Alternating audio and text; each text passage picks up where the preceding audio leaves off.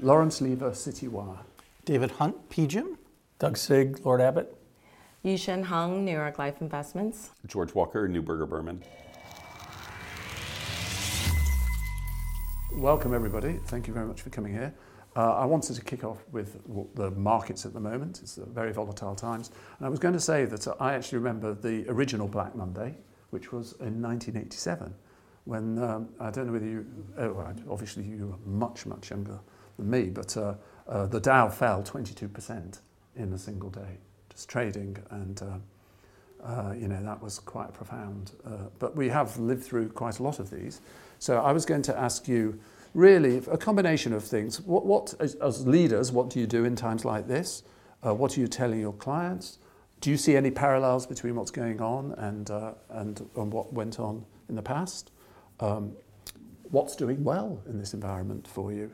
And will this cause any change, you think, in asset management, or is it, might it accelerate some existing changes? It's quite a mouthful, but uh, uh, David, I think as, as you were the last to arrive, you can be the first. Uh, George suggested that, by the way. he said, it, he said, yeah. So I think that uh, if you watch the news, you would be forgiven to think that uh, volatility is the same as risk. And people love to think that somehow this is a much higher risk time than others. If you're a long term investor, actually the opposite is true.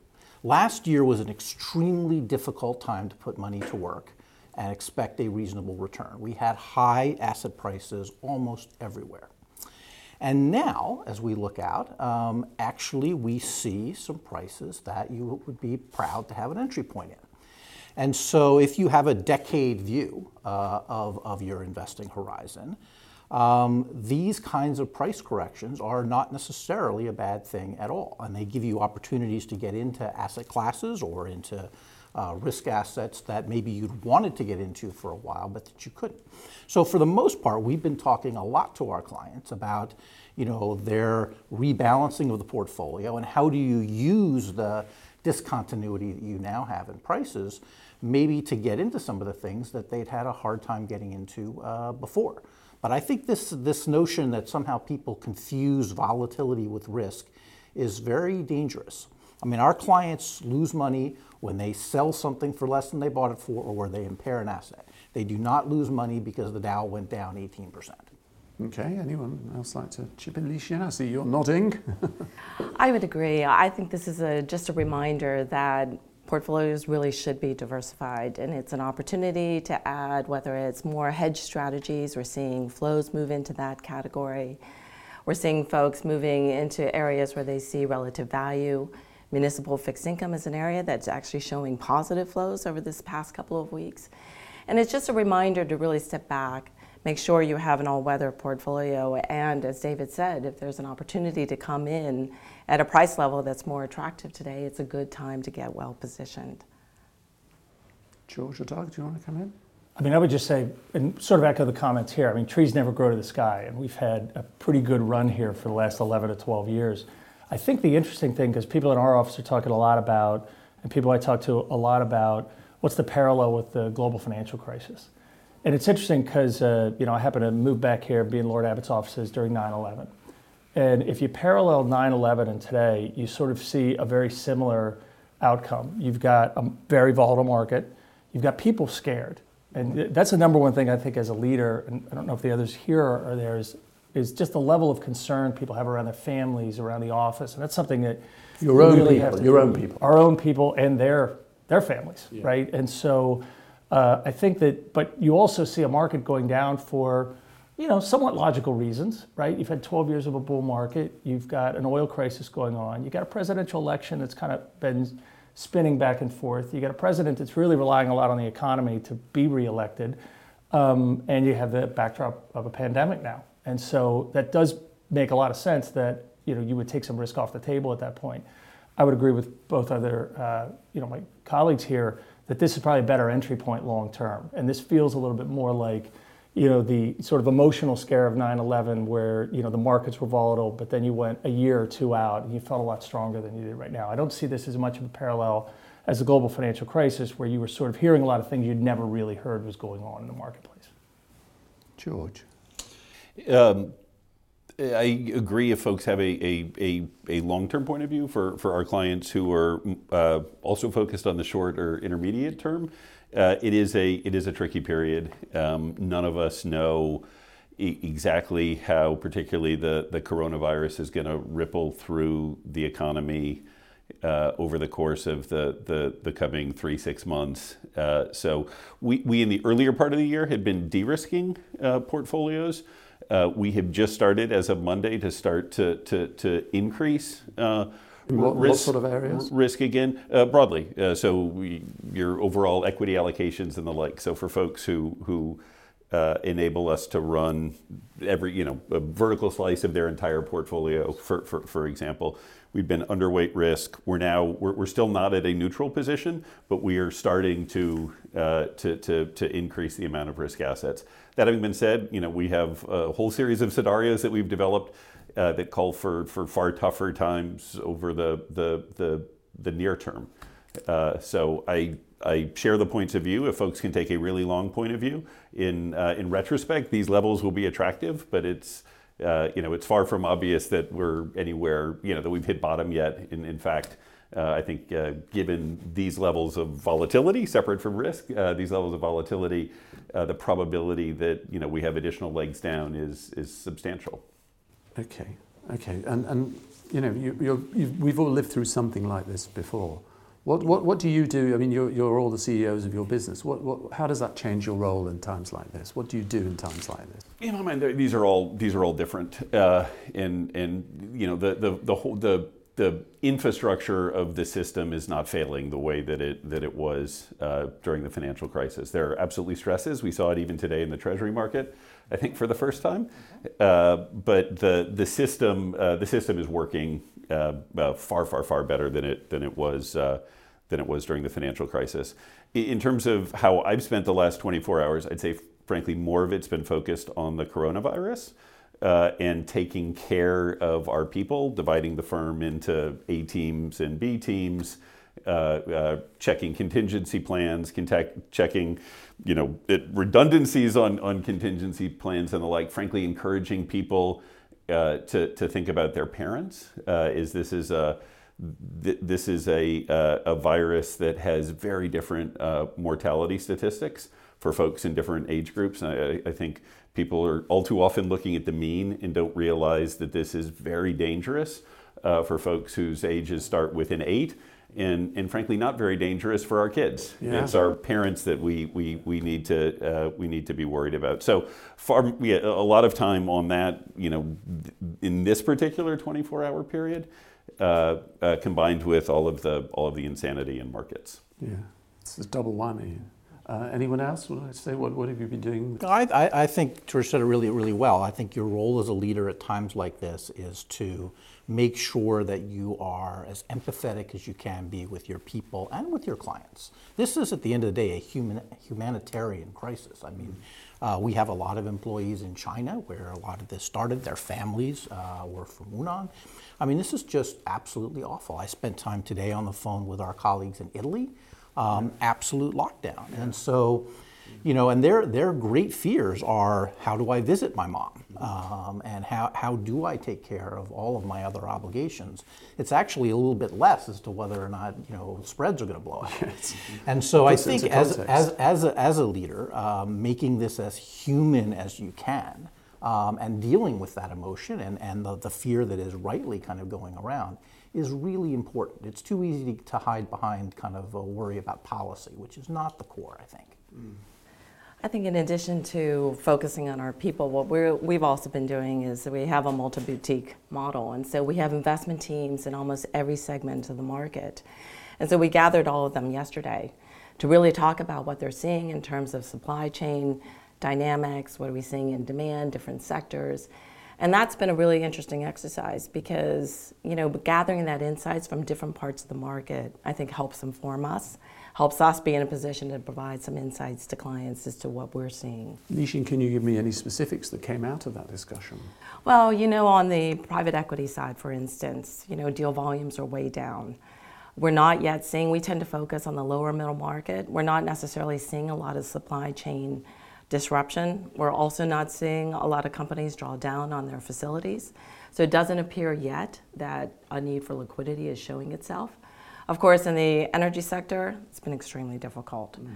right? And the view really is it's not about Saudi Arabia versus Russia. It's really about you know Russia wanting to be the provider of last resort and putting the U.S. fracking industry in a tougher situation. But by and large, you know, we see, of course, it's impacting high yield because energy is a bigger component of high yield. But broadly speaking, if you set aside high yield, for instance, the vast majority of the high yield index is really double Bs, and they're doing just fine. And actually, the yields are actually pretty attractive. So it's these little tidbits that I think helps inform all of our other teams in terms of what are we seeing, private, public markets, and then help us to communicate. Uh, uh, Doug, do you want to say what you're doing, how you're spending your time? Yeah, I mean, I think it's a, um, to a lot of the comments people have said, if you really think about it, these are the moments where leaders are made. And these are the moments when careers are made. Like I think back to 9 11, the global financial crisis, Hurricane Sandy in this area uh, at this point, and you really have to be attuned to the people. I mean, we started uh, our crisis management team started meeting, you know, probably three weeks ago, and uh, and I think it's almost been like every single day you've heard something that you you know were sort of surprised that came out. Right, so it's been a unique time frame as it's starting to lead forward. The interesting thing is it's also stressed you and start to think differently. I think as as management and leaders, like one of the things we realize is we don't have a medical voice. Right, we need a we need an association with a, a hospital that we can have somebody because they're a lot calmer I think, than the general population is. When um, you say we, do you mean the industry or Lord Abbett? I think most companies are not thinking about that. You know, you're sitting sort of in a room thinking about what do we do if somebody's sick, you know, and what do we do with them? And then, you know, we have association with the Jersey City Medical Center. Uh, you know, we got them on the phone and started to get some backup guidance on what do we do uh, to get more credibility with the employee base. Um, you've got to think about things, and a, and a lot of this is playing out of what have we done over the last two or three years. Uh, you know, we've spent a lot of time working on the technology of people working from home, yeah. multiple locations. How do we spread the organization around? Can teams work and still function? Can they, you know, if somebody's going to work from home, they may be signing up to work from home now for the next six to eight weeks. Are they going to be able to do that uh, without feeling super lonely and still, yeah. you know? And, and I think, how do you prepare your organization that they can go through this and still feel that sense of sort of psychological safety? That they know how to perform at peak performance and they can get what they need to do it. And I think that's what's stressing the infrastructure of each asset management firm right now is to say, you know, what do the investors need? If you then think about, you know, we're in an environment now, particularly in the US, where clients really don't want to see you, right? They're sort of shutting down one by one. So you've now got salespeople out there. How do they adapt to that situation of, you, you know, the phone, others? How do they respect that? And then you have a population, as you mentioned, older population, but just across the board, they're just afraid. And you've got to really be empathetic as a leadership team. And you've got to make sure you're opting out to let people work from home, uh, bringing them in, you know, sort of coaching ideas through, you know, the mm. scenario. How do you cross pollinate the investment teams so they can be getting the best information going forward? So it's, it's look, this is, you know, this is in many ways what makes our business so unique and so interesting, right? And, and it's one where you have to be able to respond as a leadership team to something that you know probably two months ago none of us could have thought this was coming. Yeah. and you wouldn't even have thought this is something we have to think about. I mean we all everybody has a backup bcp facility. You know who would have ever thought we'd be sitting here looking at each other and going, what if none of us can leave our house? Can we still run the firm? And by the way we have maybe three days you in technology to get us ready to do that and yeah. so i think that's it's having a lot of unique moments, uh, I think, from uh, from that standpoint. Uh, I mean, I've got a team of people in Milan who can't go out. Right. Yeah, exactly. You know, they're, they're, they're, they're, publishing and they're sending, you know, a letter from Milan and this is what we're doing. But, you know, uh, uh, Beatrice, who's the deputy head there, she said, I think I'll sneak out. I hope I won't bump into any police. You know, I mean, it's just like... yeah, that's exactly right. And who would have ever thought that, you know, that that would be the challenge three or four weeks ago? You know, we weren't thinking that or six weeks ago. We weren't thinking that at all. But one, one of the parts of your question was about uh, things that are being accelerated by this. And yes. it is really interesting to see that a number of salespeople who never would do a video conference with a client, or clients yeah. who actually weren't too keen on it themselves, all of a sudden, digital's looking pretty good. And, uh, you know, our use of, of uh, video has just skyrocketed, not only from internal purposes, but also with clients. And so I do think uh, if we have a period of six or eight weeks here where the way work happens and the way interactions happen really change, that some of these longer term trends that we've all been kind of preparing for and, and, and, and moving toward happen Yes. much more quickly. And that may be no bad thing. Yeah, I mean, video is a fantastic medium for communicating, no doubt mm-hmm. about it. It's incredible too, because I think asset management in some ways, and I've always talked about, you know, because of how the business has evolved, the leadership teams hadn't had a lot of the stress. You know, there was a lot of founding, you know, mm-hmm. people who are running an organization or, you know, not sometimes like outside the industry where management teams are a little bit stronger. And it's been interesting to watch because you're exactly right. When, you know, we in- instituted, you know, work from home or really flexible working hours, you had leaders who were like, mm, you know, I don't know if I want to do that. And you'd see it in engagement surveys. They weren't comfortable with the, my team's got to be here. Well, now they can't be here. Welcome to the new world. You can't do that anymore. Uh, you're going to have to operate that way. And the person who sat next to you for the last 10 years is going to have to be at home and you're going to have to figure out video conference. So I do think you're going to walk out of this with, with a lot of learning uh, that's happened from, from management teams. I think that's right. It's almost like doing scenario planning in real time, multiple scenarios.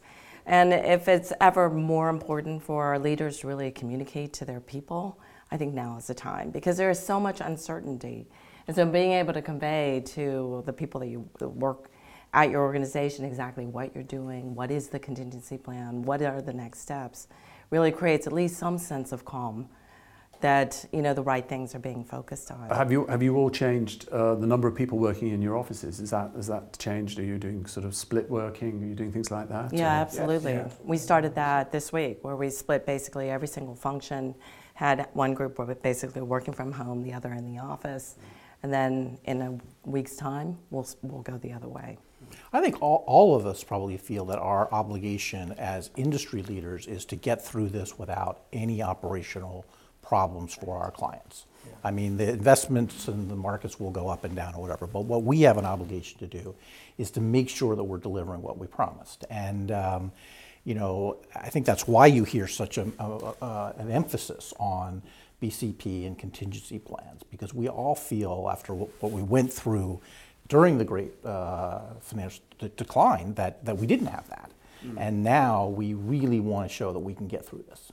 I guess the difference is it's it's it's more of a human dimension this time than Yes. than, than last time. I mean, last mm-hmm. time was traumatic, but it was traumatic financially. Right. Well, far, far, far more traumatic financially. Yes. And this is yes, this adds this whole Yes. other this whole other impact. But but you know, financially we, we we've come down a lot, but it's from from from extraordinary levels. And yeah, we uh, didn't know whether we'd still still have a business in 2008. We didn't know if we'd still have an economy in 2000. I mean, it was it was it was uh, Financial that was, system. that was a different time.